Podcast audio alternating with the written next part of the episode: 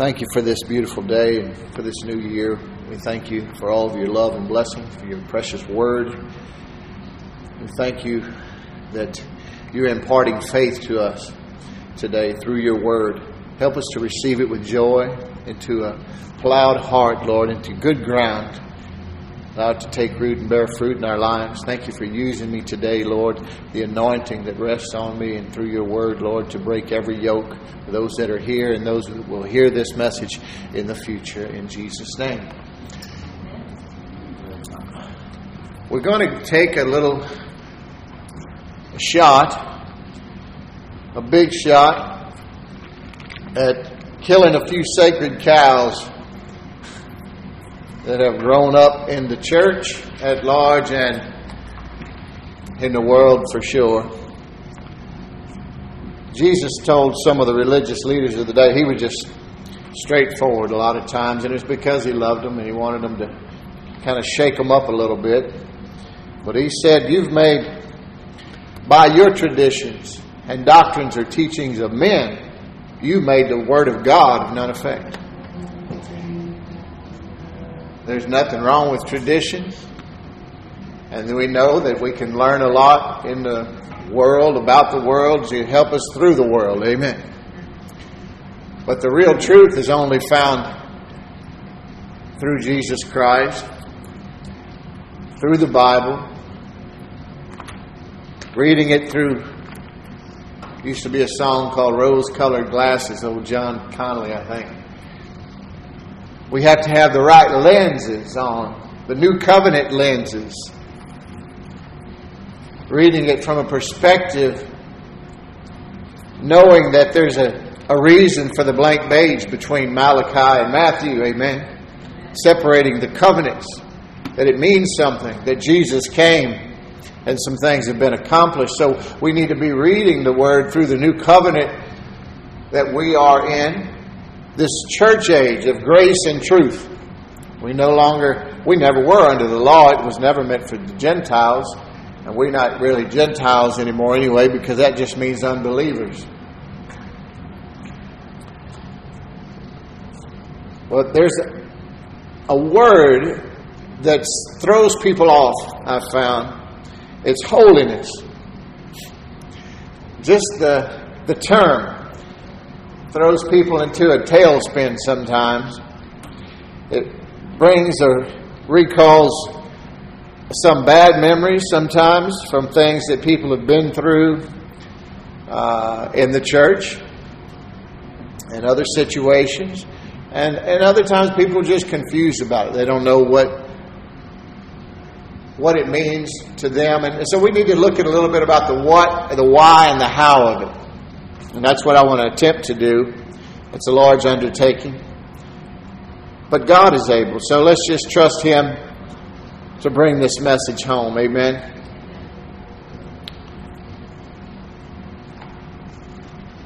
There's a lot of folks that I have noticed just in the 11 or 12 years that I've been ministering the gospel.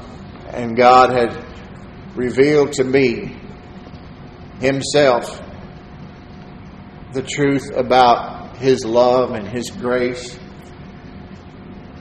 And even within the church body, it, there's so many different teachings and doctrines that it can be confusing even to the those who have been walking with the Lord the longest people will, I guess, what being the new year and all, we kind of go at it from this perspective. People have good intentions to do good things a lot of times. For the most part, we want to do better. You know, we want to we want to start things new. We want to do better than we've done before. We want to make changes and and make a difference and change some habits maybe and and people will go to church for a while and, and then they'll they'll fail in some area of their life and they'll start to feel frustrated and condemned and then they'll just sort of dwindle away. I've seen it for years. Nobody here, obviously. solid core. Amen. I'm just talking about in general. Worldwide, this is happening in the church. And there's a big falling away, and we know that that's going to happen. But there's a core of real believers that really have a relationship with Jesus Christ that is strengthening. Don't ever doubt that. And so we need to understand a little bit more about the what and the why of holiness so that we can really see the how of it. How to have a life that is pleasing to God and a, the, a progressive change and improvements in our life. If you have your Bibles, look at Ephesians 4.24. Because we always want to, if I'm not careful, I'll just go and go and not and say, well, what scriptures are you talking about?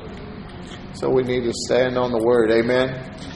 Ephesians 4. I always want to back up a little bit.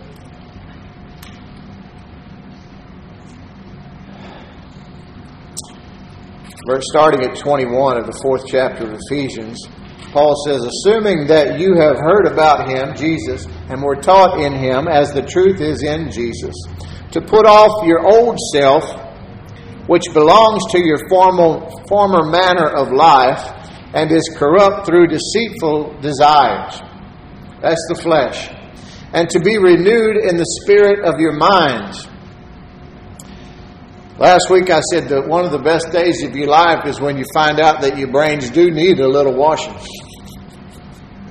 because they've been you've been brainwashed by the world. Amen.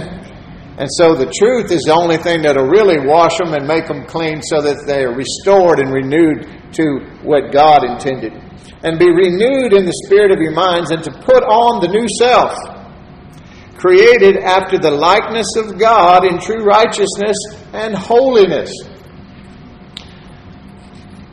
So, we're going to look at that. What it means to put on the new self. We've talked about spirit, soul, and body. 1 Thessalonians 5 23 and 24 bear that out that we're three part beings, just like God. We have a spirit which, if we have truly received Christ, has been renewed, the old sin nature evicted, perfected, sealed with the promised Holy Spirit, and that is done. One third of your salvation is done. Now your soul, your spirit, I mean your soul, your spirit is done, and it's just like Christ. You have the mind of Christ in that spirit. But you can't discern it with your natural senses. And your soulish realm is what most people are living by. They're living out of their emotions and their flesh.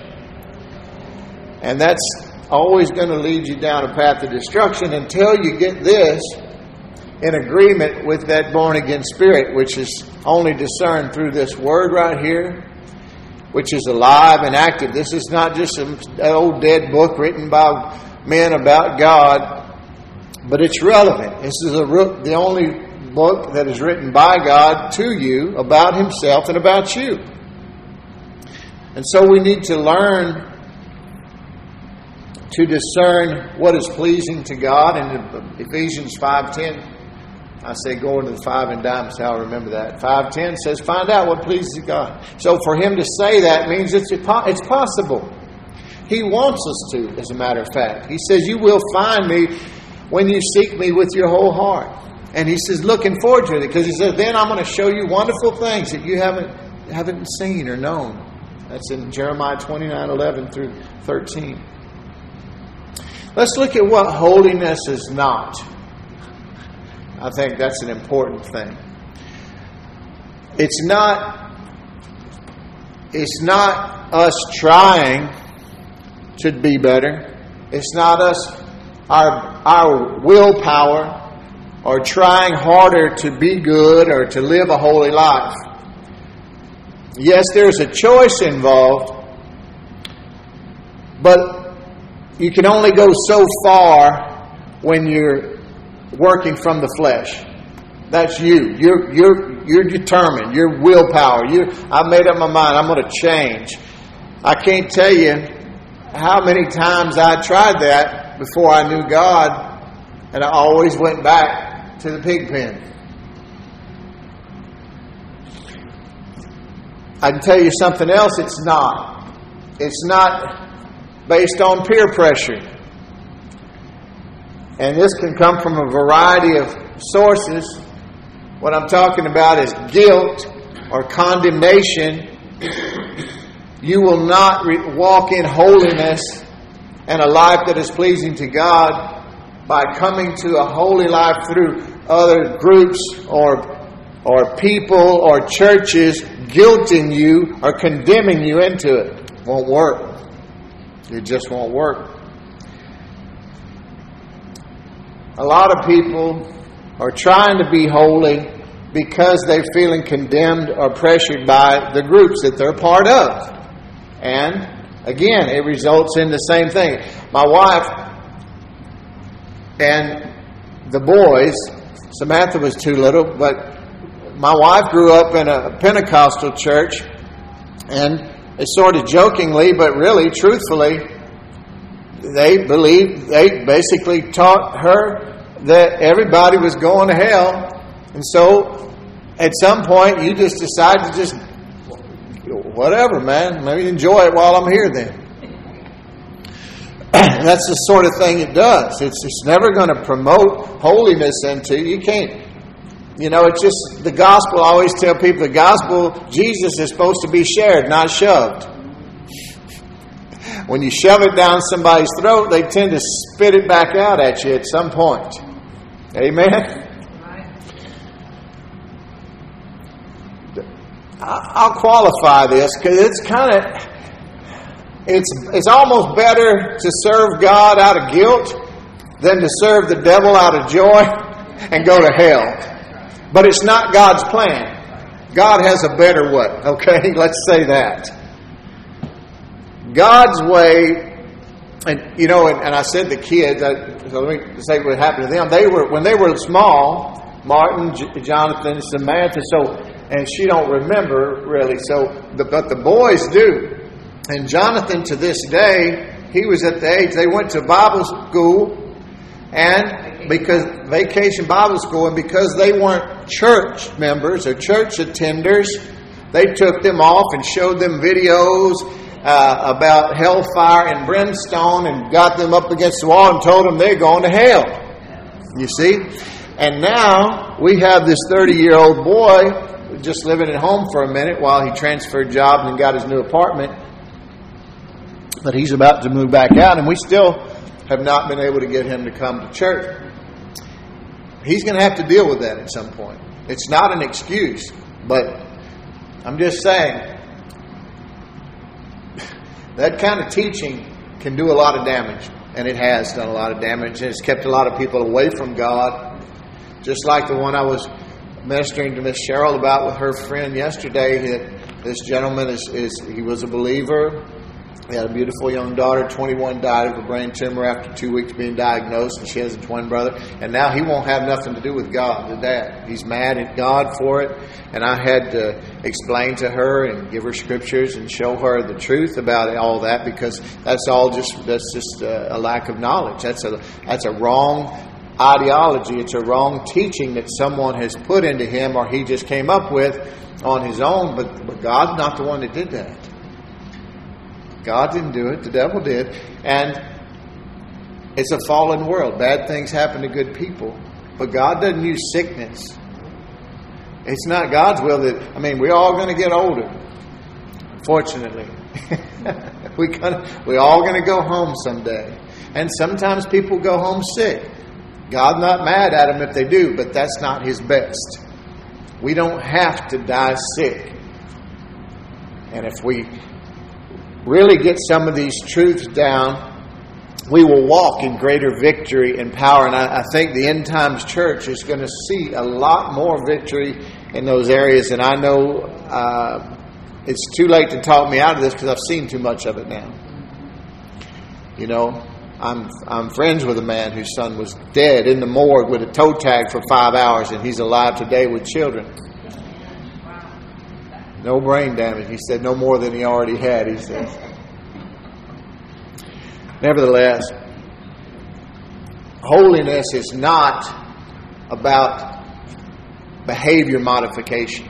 This is what most of your neighbors think if you're a Christian and they're not, and you're trying to get them to go to church, they start watching you watching you, watching you, waiting to see, because what they're doing is they're looking to make sure they feel better about themselves than they do you. As long as they can say that they live a better life than the Christian who lives next door, they think they're okay because God probably grading on a curve. As long as their good deeds outweigh the bad, you understand what I'm saying?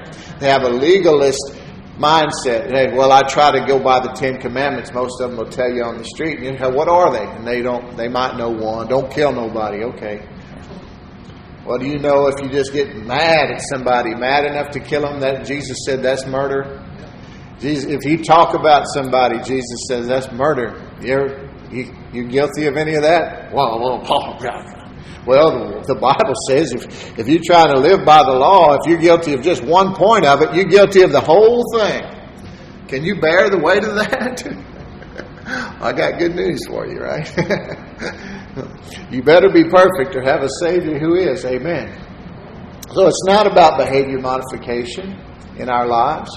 So, what holiness is, let's look at Romans chapter 6, verses uh, 20 and 22.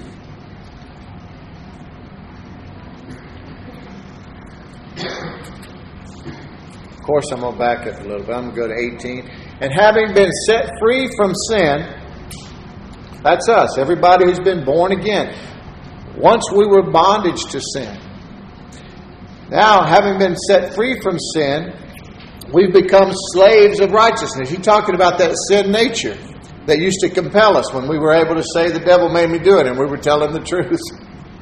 But if you've been born again, You've been inhabited by the Holy Spirit of God, the third person of the Trinity, and now you have nothing compelling you to sin, but you can still choose to sin with the best of them. And sometimes we do. But you can't say the devil made you do it. He might have encouraged you to do it. come on, come on. Come on out here on the end of the limb. I got you. And then leave you hanging. He's always going to take you further than you want to go charge you more than you want to pay, and keep you longer than you want to stay. Amen.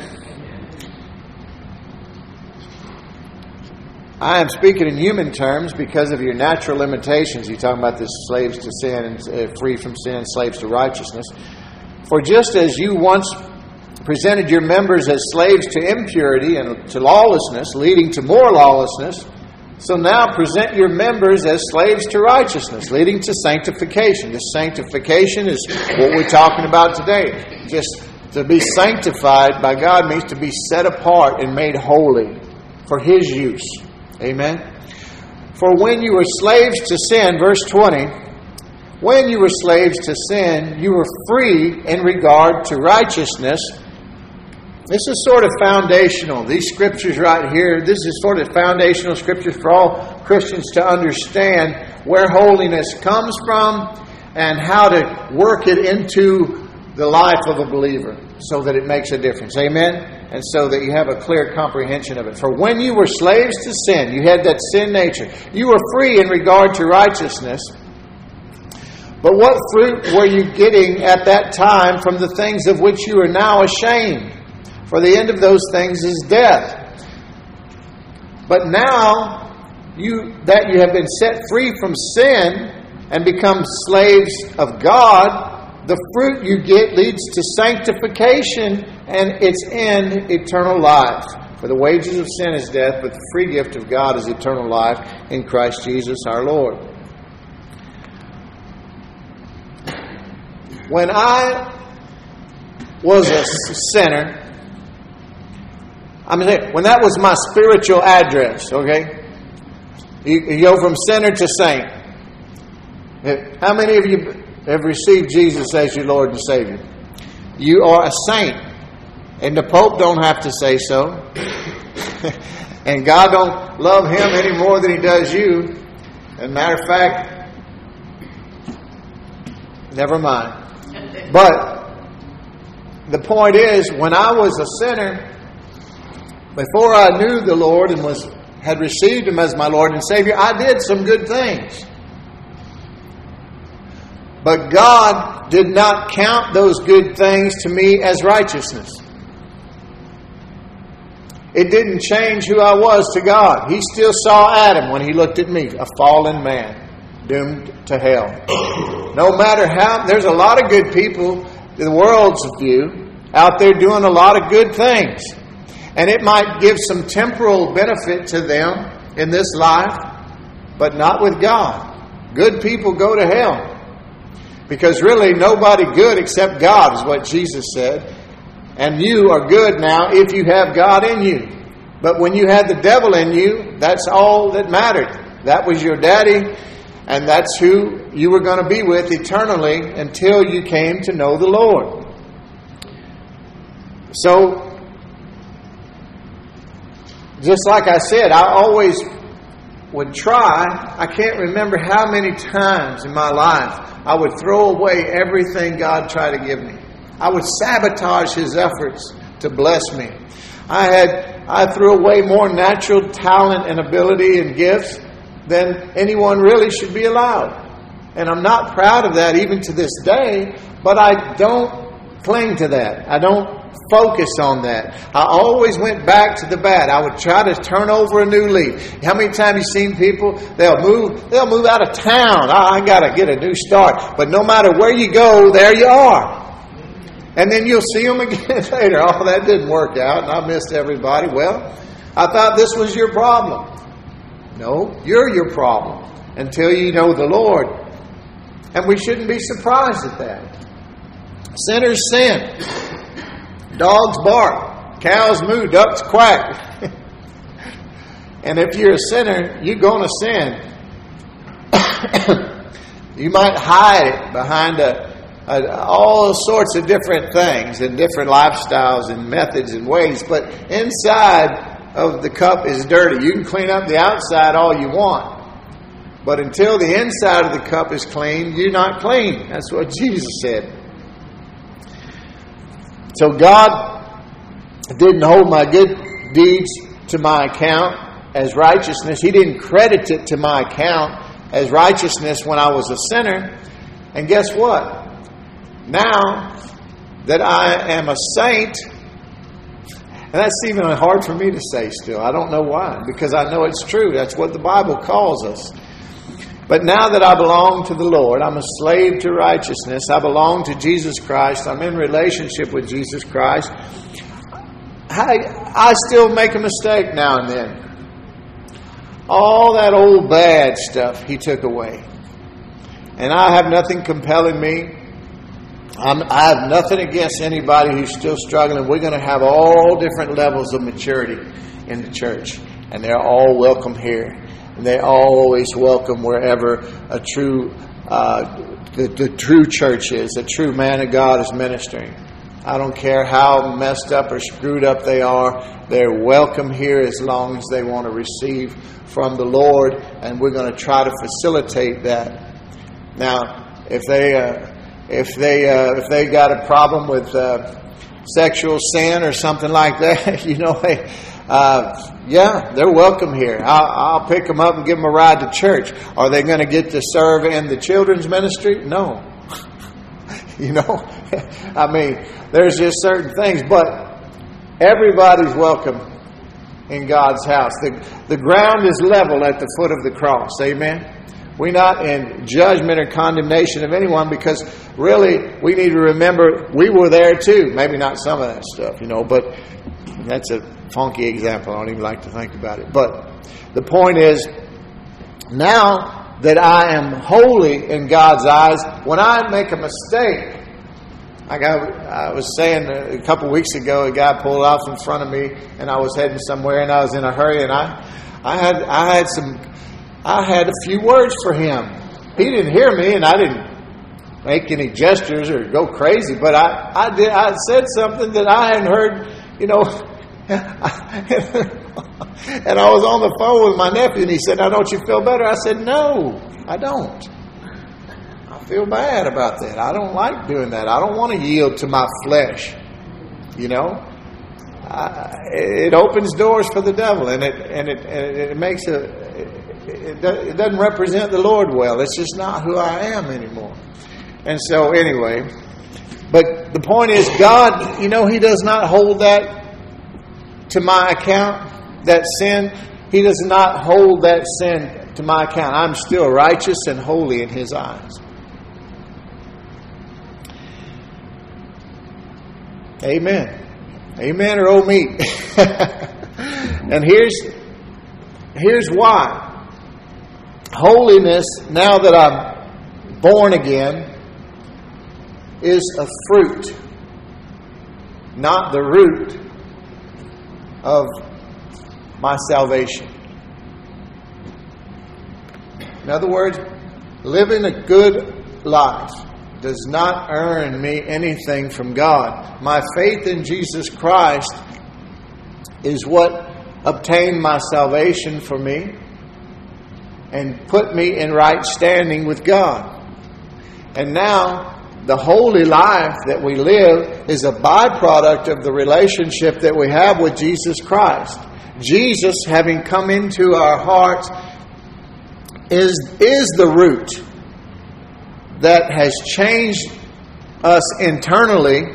And now, as we learn to abide, to, to walk with Him, to yield to Him, to surrender to Him, to listen to Him, to trust in Him, the fruit of that relationship in our lives is holiness.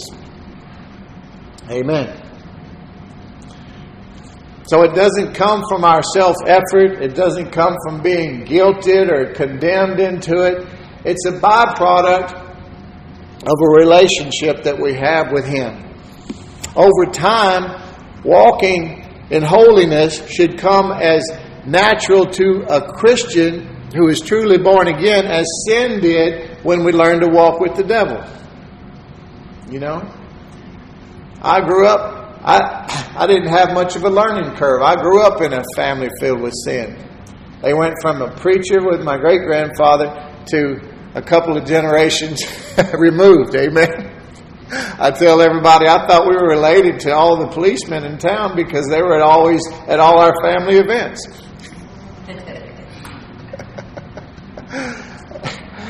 And some of my family members always left with them, you know. So but I didn't have far to go, you know.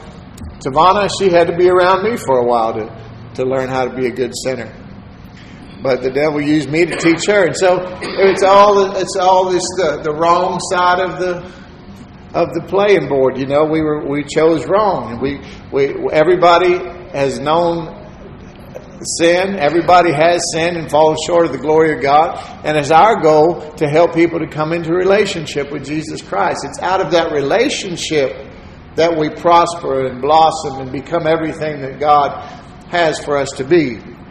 Not out of dead religion and works of the flesh. Amen? You can only go so far with that, and then it's going to lead to frustration and condemnation. So, if if it's not based on my deeds and it's just the fruit and God's not holding anything to my account. Jesus paid for all my sins on the cross 2,000 years ago. Then, just like they asked Paul, they kept asking, so should we just keep on sinning so we can receive more grace? What's to compel us to to do good. Why should we if we don't have to? And honestly, I'll say if you're not if you're not getting that question once in a while from people, then you're not you're not preaching grace properly.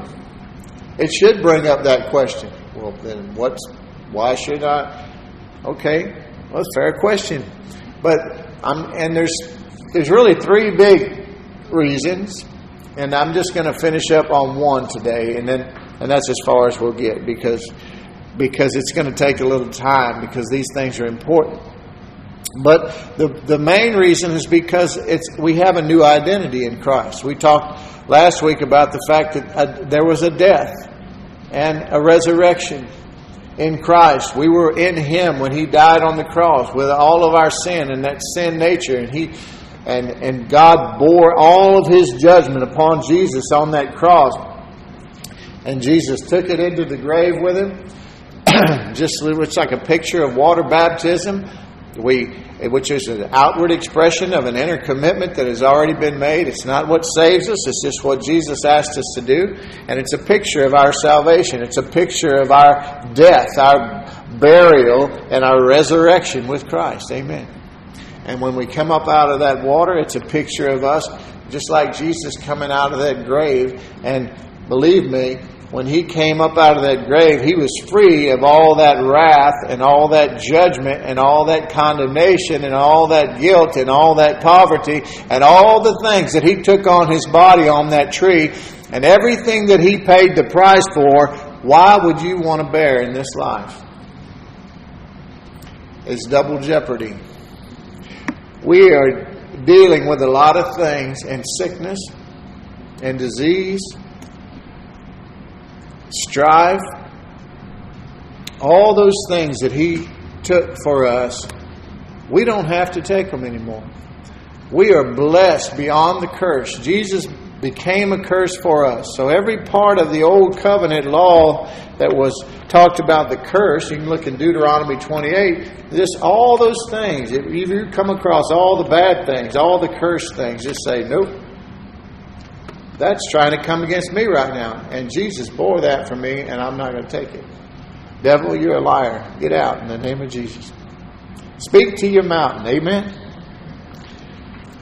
So it's not Holiness and, and, living good is not to get God to love me, not to get God to bless me. He's already done that. Not to get God to use me.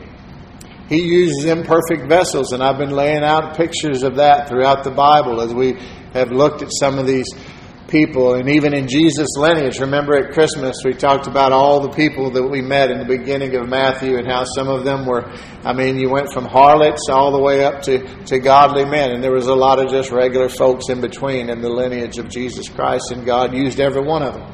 And He wants to use us. Amen? So it's not to get, it, get Him to use us, and because if we try to get Him to accept us or, or to to love us or to use us based on our works, then that's the flesh. And at best, it's just going to work for a little while, and and but it's not going to do anything to get us accepted by God. Our faith in Christ is what makes us acceptable in God, and we need to rely upon that. So our new identity is just who we are. So this is the main reason why we don't want to walk in that old way because that's not who we are anymore might say, Well, I look in the mirror, I look the same, I, I still have the same old messed up thinking. Well, those are the parts of you that have not been saved yet. Remember, this body is not saved, it was redeemed, it was purchased. This is just a vessel that you're riding around in. You're a spirit with a soul. And now you will get a new one of these, one that's incorruptible, when we see the Lord again.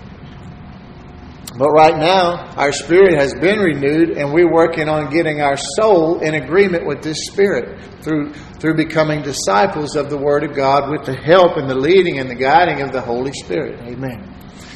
And if you have received the baptism of the Holy Spirit, which you need, it will help you tremendously to move quick, more quickly along that path of revelation knowledge and to come to see the truth about God's Word and His love for you. Amen. So, why do I live a holy life? Because that's who I am now. I know God now. I know that Jesus is in me. And when He lives through me, I supernaturally walk in agreement with Him, with the Word of God. And it's a choice. We can, there's a lot of people that are still choosing other things. But the good news is it's not a condemning thing to say the devil didn't make you do that. It's a, it's a, it's a, it's a freedom for people to know that because you know a lot of people, believe me, that say, well, that's just who I am. That's just the way I am. That's the way mama and them was, and I got that from them. It's not true. You died, and all that old junk went with you. And if you would just believe it and receive it, you now have the mind of Christ. You have all of the fruit of the Spirit of God love, joy, peace, patience, kindness, goodness, faithfulness, gentleness, and self control, full grown and full blown in your spirit. You say, Well, my patience does not seem full grown and full blown, and neither does yours, preacher, because you just told me what you said on the road the other day, or you hinted at it. well, you're right, because I'm working on this soulish realm the part that I can discern with my emotions, my senses, my soul. And as I believe and agree with God, and I practice patience, I practice love, I practice joy. Peter said, put it on in greater measure. And so it's like going to the gym and working out. That muscle will grow with use. It's the same way uh, that's a natural example of the spiritual truths about the fruit of the Spirit, which is the real nature of God and Christ in you. Amen.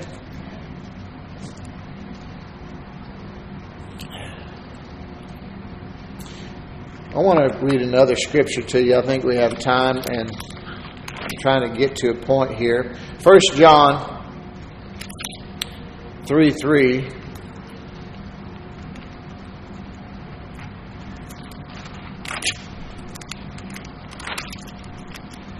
Because God's will is not holiness through guilt, as we've established. His will is for us to have a revelation or an understanding or an aha moment, the light bulb going on, as it were, of His love for us. And it's revealed to us by the Spirit of God.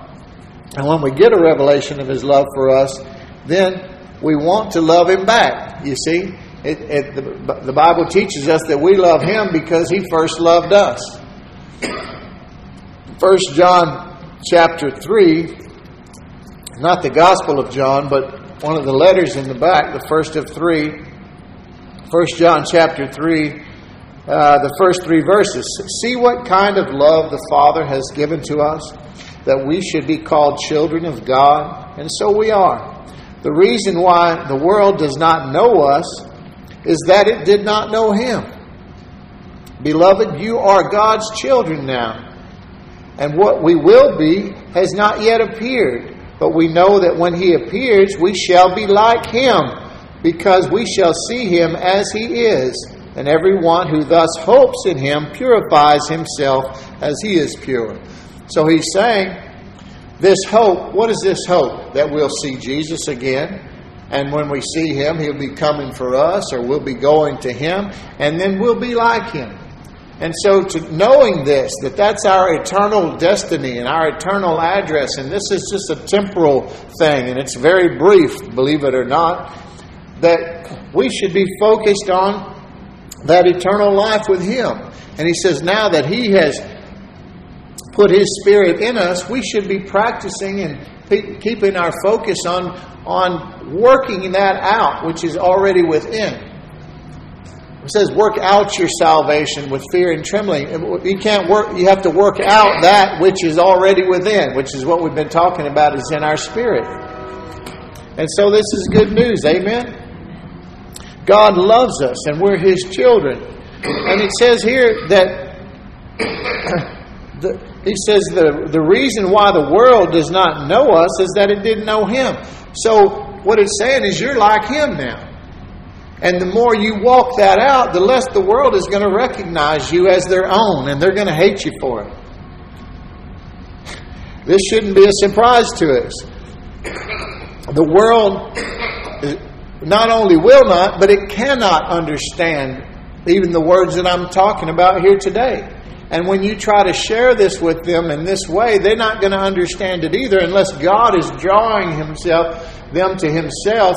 And he through this word you preaching the gospel that hey Jesus loves you. He came and died for your sin. That is, those are faith-filled containers. And when some people hear it their heart is hard and they're going to block it out. Others are going to be ready and you don't know who they are. God does but sometimes God will tell me, don't say anything. And I'm like, but Lord, it's your will that everybody.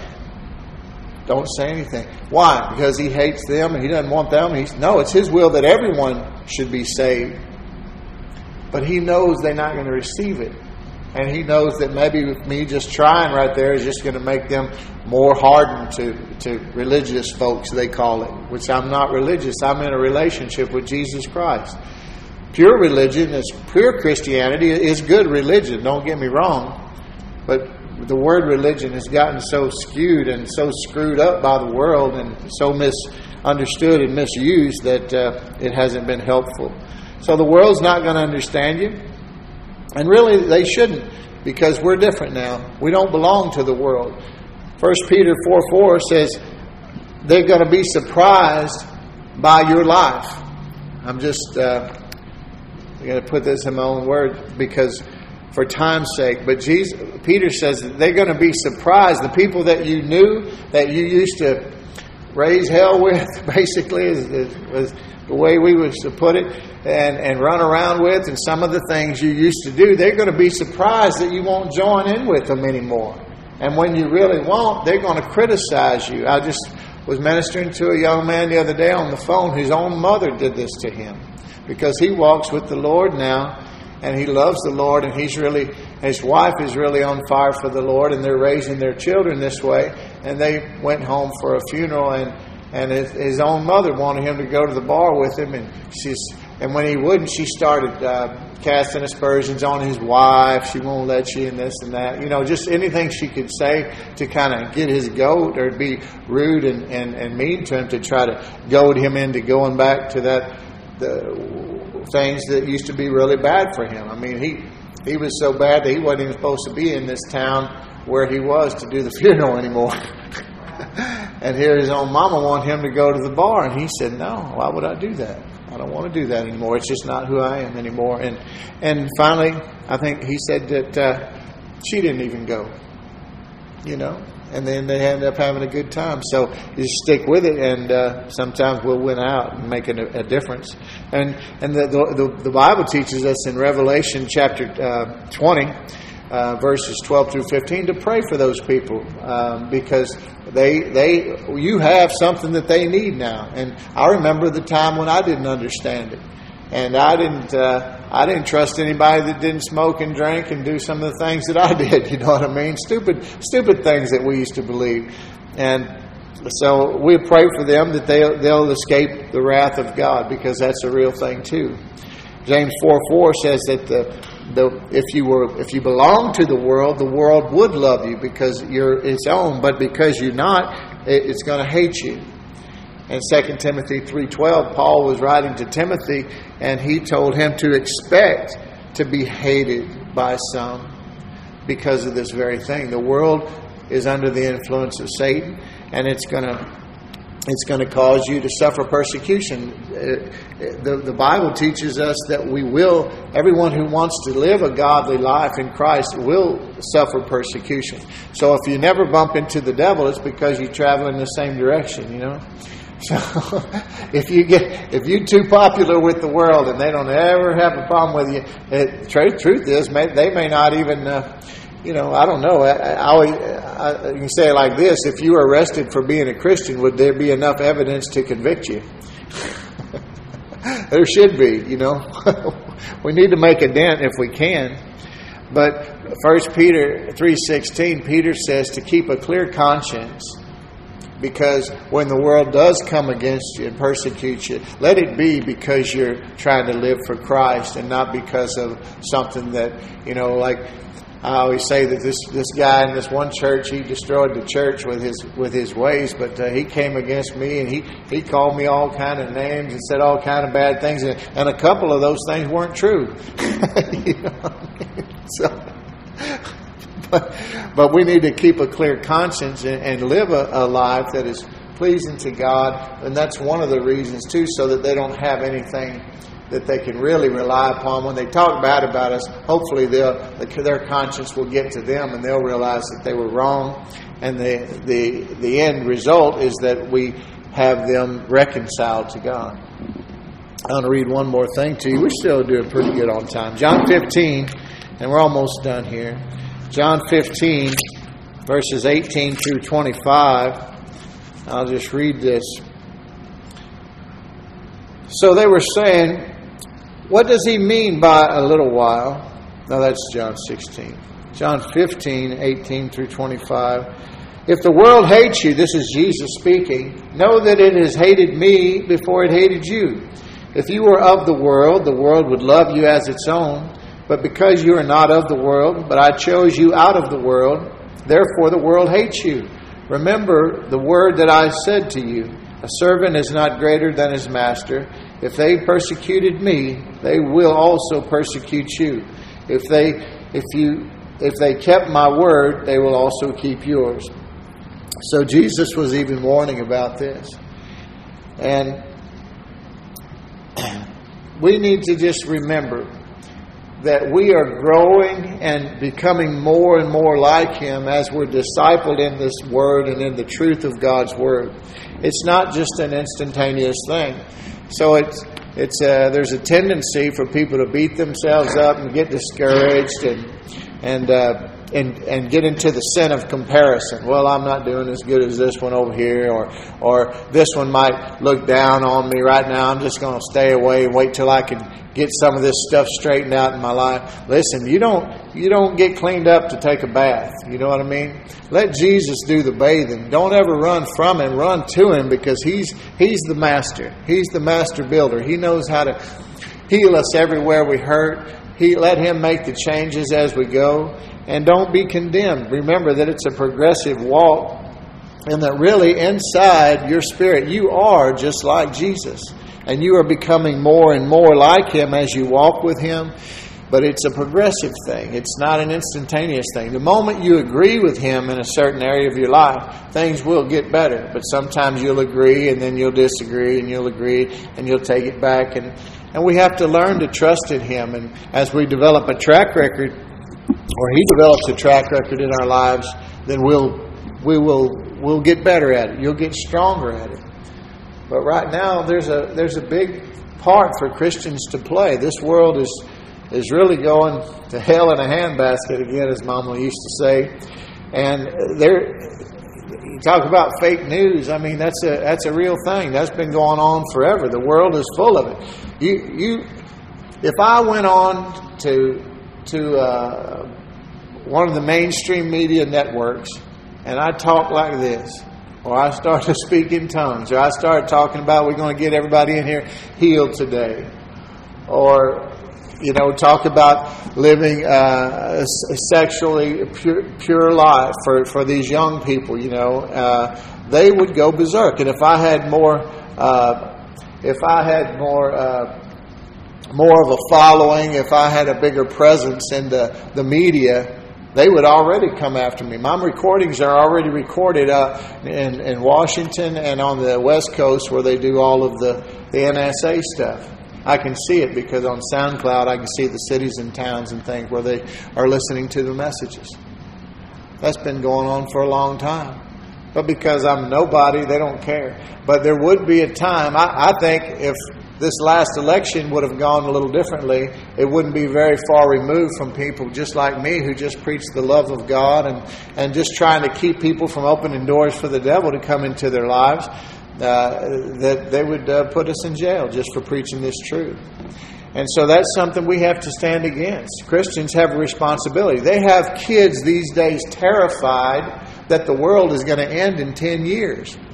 And really, this is just paganism. They have come to they, they've come to be dependent upon government as a, their God and their provider, and, uh, and uh, they worship uh, Mother Earth or whatever. They worship the creation instead of the Creator. And they, and they have been taught this arrogance that they have something to do with putting a stop to it ending. When it ends, it's going to end by, by God's hand. And then nobody knows the time or the date. And these young people need to be freed from all these lives so that they can live a life of victory and happiness and, and joy in the Lord. Amen. I'll just tell you one more thing and I'm done because I think we've sort of made part of this trip today. And we've been here long enough. Your, your minds can only absorb as much as your seats can endure. Amen.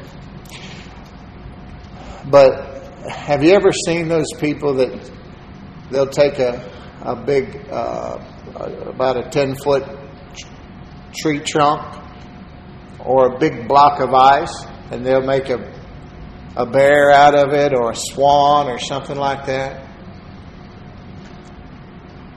Have you ever talked to one of those people? These I always admire people that have uh, the abilities to be artistic like that. I can't see stuff. I'm not even good at picking colors, you know, uh, on a paint for a house or something like that. But and I can't even barely draw a stick man.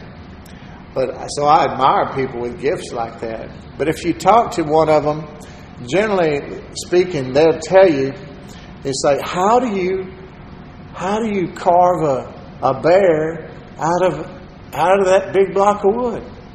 And the answer is something like this: I don't. I don't. I I look at that. I look at that piece of wood, and I see that bear in there, and I just chip away all the things that are not the bear. I think that's pretty profound, and I think that that's a good picture of what God is doing with us as Christians. Christ is in us. That is the hope of glory. And as we submit and yield our lives to God and just allow Him to live in us and through us, just to be willing sacrifices. You know, Paul says in Romans 12 1 and 2, he says, based on the mercies of God, I'm, I'm beseech you, I'm begging you, brothers and sisters, make your bodies a living sacrifice. Don't be conformed to this world, but by the washing of the water of the Word of God, renew your minds and become a living sacrifice, which is your reasonable sacrifice, he says, your reasonable service to God based on what he's done for you. Well, the problem with living sacrifices is they tend to keep crawling down off the altar, you know. So when you find yourself having done that, just crawl back up there. you know, it's a it's a process. It's like when they sent the first men to the moon. They didn't shoot straight to the moon. They they only they had less less uh, uh, technology than we have in our phones today in those big computer rooms. You know, they just blasted them off in that general direction based on the math that they had and the calculations, and then they did a burn, a course correction every ten minutes all the way to the moon. So they went like this to the moon. and that's sort of how it is with us. We just need to head in that general direction. You can sit at the dock and turn the wheel all day long, and that ship ain't going to do anything. But once you get moving, the little rudder on that big old ship will change its course and direction. So we just have to get moving in the way that we think God is telling us to go based on His truth and the leading of the Holy Spirit. And if we get a little off, He's going to make those course corrections as long as we yield to Him. Amen? And He's chipping away everything that is not like Jesus. And so when we see Jesus, we're going to have nothing to be ashamed of because we're going to be just like Him. Amen? Dear Lord, thank you for this precious day and for your word. We thank you for using me, Lord, and just ask that anything that was unclear or not not of you, Lord, just help him to discard that, just like eating fish. Just keep the flesh and spit out the bones. But Lord, we just ask that these precious truths be imprinted in their hearts and minds and let them grow in these truths, knowing that they are holy and righteous in your sight because Jesus is righteous and holy in your sight, not because of any works that they can do. So our our fruit of holiness and righteousness is a byproduct of the relationship that we have with you. We're free. We have been we've been freed from the bondage to sin and now we're free to live a life pleasing unto you. And we just thank you for that. And we thank you for helping us to grow and be strengthened in it. In Jesus' name, amen.